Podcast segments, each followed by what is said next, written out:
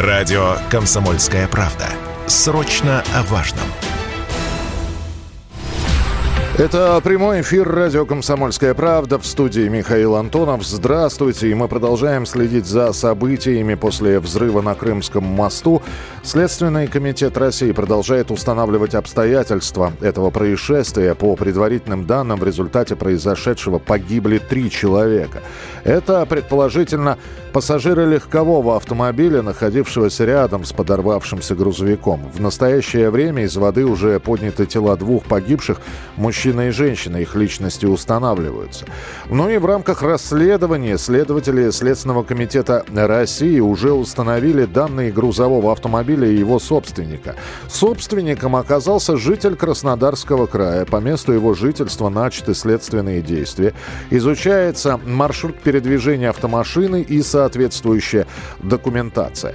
Между тем, специалисты продолжают работать на месте подрыва. Мощность взрыва, как говорят, могла составлять от нескольких сотен килограммов до несколько тонн нескольких тонн в тротиловом эквиваленте. Об этом изданию «Российская газета» сообщил источник в правоохранительных органах. Я напомню, рано утром мост со стороны Тамани был подорван. Туда заехала фура, которая в 6.07 по, э, у, в утренние часы взорвалась на, э, э прямо в середине моста. Произошло обрушение двух пролетов одной нитки автомобильного моста. Вторая нитка не имеет визуальных повреждений.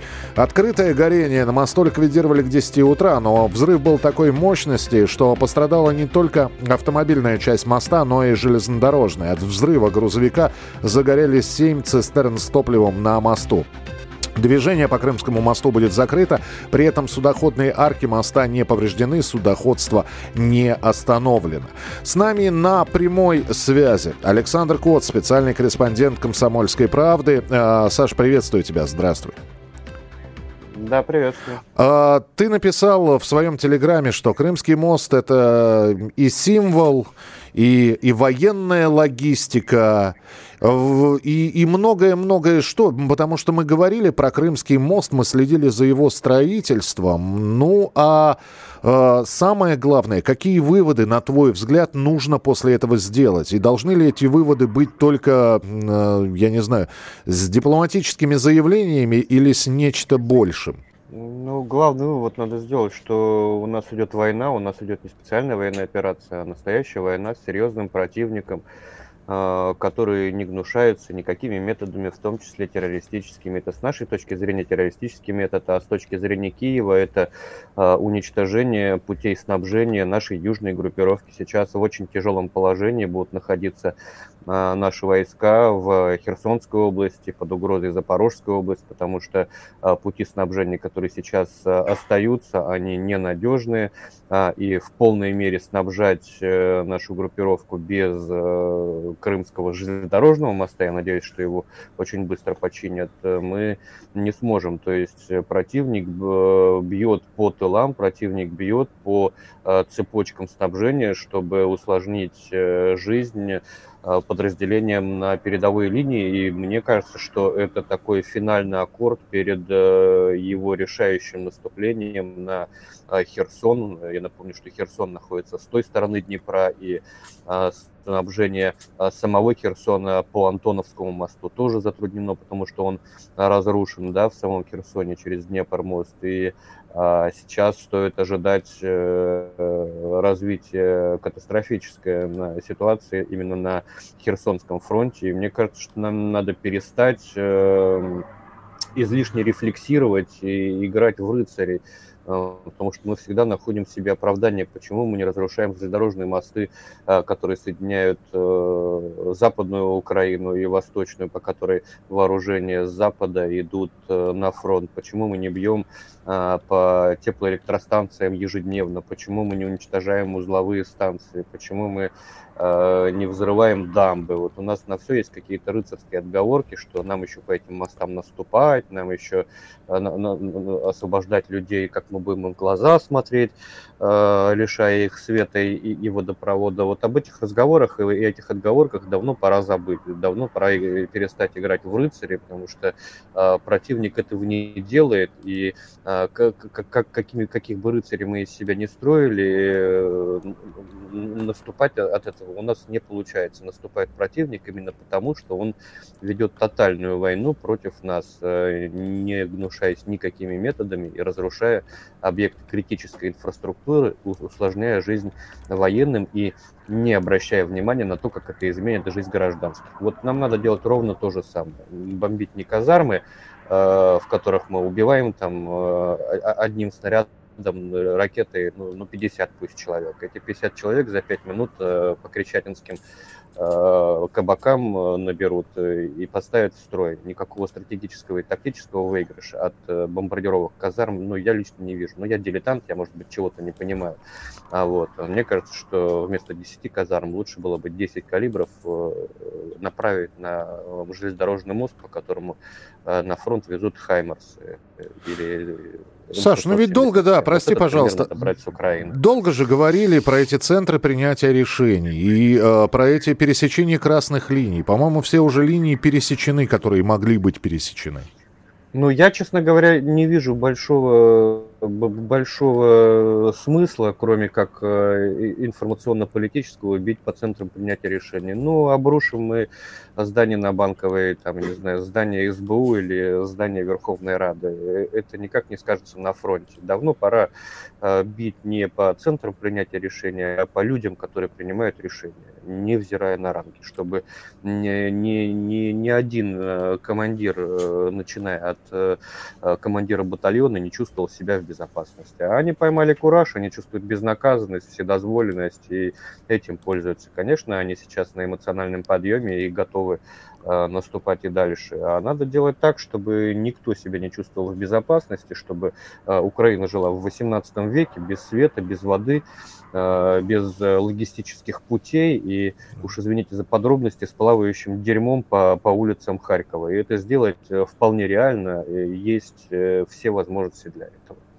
Спасибо большое. А, Александр Кот, специальный корреспондент «Комсомольской правды», был у нас в прямом эфире. Но пока официальный представитель Следственного комитета России вот что сказала по поводу взрыва на Крымском мосту. Главным следственным управлением Следственного комитета России возбуждено уголовное дело в связи с происшествием на Крымском мосту. По предварительной информации, сегодня утром на автомобильной части Крымского моста со стороны Таманского полуострова произошел подрыв грузового автомобиля, повлекший за собой возгорание семи топливных цистерн железнодорожного состава, следовавшего в направлении Крымского полуострова. В результате частично обрушились два автомобильных пролета. По поручению председателя Следственного комитета России Александра Ивановича Бастрыкина на место выехали криминалисты Главного управления криминалистики. Следователи Следственного комитета устанавливают все обстоятельства произошедшего и лиц, причастных к совершению преступления. А глава Крыма Сергей Аксенов выступил с официальным обращением после взрыва на Крымском мосту. И вот что он сказал. В результате ЧП сегодня, вы все знаете, на Крымском мосту повреждена проезжая часть, прежде всего автомобильной дороги, автомобильной нитки, которая ведет из Тамани в Крым. Нитка из э, Керчи э, на Краснодар, соответственно, повреждена в меньшей степени. Сегодня до конца дня будет работать правительственная комиссия с моим участием, которая определит степень повреждения. И сегодня будут выработаны пути восстановления и время восстановления дорожного полотна и, соответственно, если будет необходимо, железнодорожной составляющей Крымского моста. Хочу заверить крымчан, то есть первое, топливо в наличии больше, чем на месяц. У нас полностью никакого ажиотажа быть не должно. Продовольственные запасы больше, чем на два месяца практически по всем направлениям. Рисков в этой части никаких нет.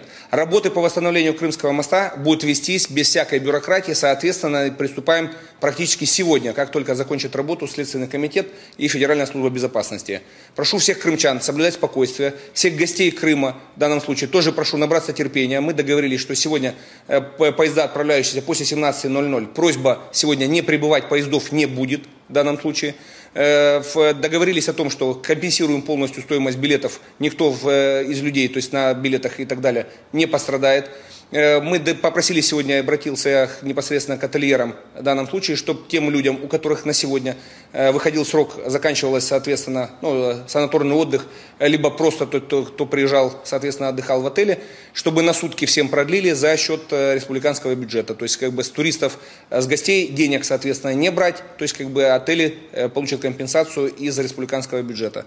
Что касается всего остального, работают все без исключения оперативные службы. С Министерством обороны, с коллегами я нахожусь с правоохранительной системой в постоянном контакте. Уважаемые крымчане, уважаемые россияне, мы проходили более сложные времена в данном случае. Э, данные события, данное ЧП нас точно не подкосит. Поэтому набраться терпения, выдержки, спокойствия. Я на месте нахожусь, э, держу все полностью под контролем, всю ситуацию. Поэтому будет восстановлено паромное сообщение. Сегодня пассажирское. И до конца дня, скорее всего, уже будет открыто э, автомобильное паромное сообщение. Поэтому выйдем из этой ситуации с честью, как выходили из других ситуаций и раньше. Это прямой эфир радио «Комсомольская правда» в студии Михаил Антонов. Здравствуйте. Первичная оценка инфраструктуры Крымского моста на предмет пропуска поездов проведена. Работоспособность участка будет восстановлена к 8 часам вечера по Москве. Между тем, в Краснодарском крае организовали стоянки для водителей, которые не могут проехать по Крымскому мосту, которые направлялись как раз туда. Пункты открылись э, в районе поселка Ильич, на развилке Тамань-Волна, на дороге Краснодар-Новороссийск-Керчь, на 130-м километре и в некоторых других местах. Есть полевая кухня, укомплектованная продуктами питания. Стоянка готова э, к работе. С нами на прямой связи Дмитрий Кочергин, корреспондент «Комсомольской правды» в Краснодарском крае. И э, Дмитрий находится в порту Кавказ, откуда запускают паромное сообщение. Все правильно, Дмитрий? Здравствуйте.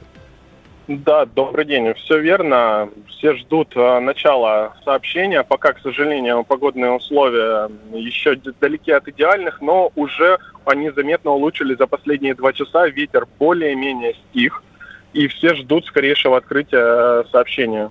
А, сегодня про погоду очень много говорили. Говорили, говорили что в самом начале, что вообще 8 числа, что все вроде готово для паромного сообщения, но э, шторм, штормовые волны. Э, потом сказали, что есть э, э, история такая, что вроде как погода налаживается. Э, на данный момент э, вы э, снова в ожидании хорошей погоды. А что говорят о перспективе? Перспективах?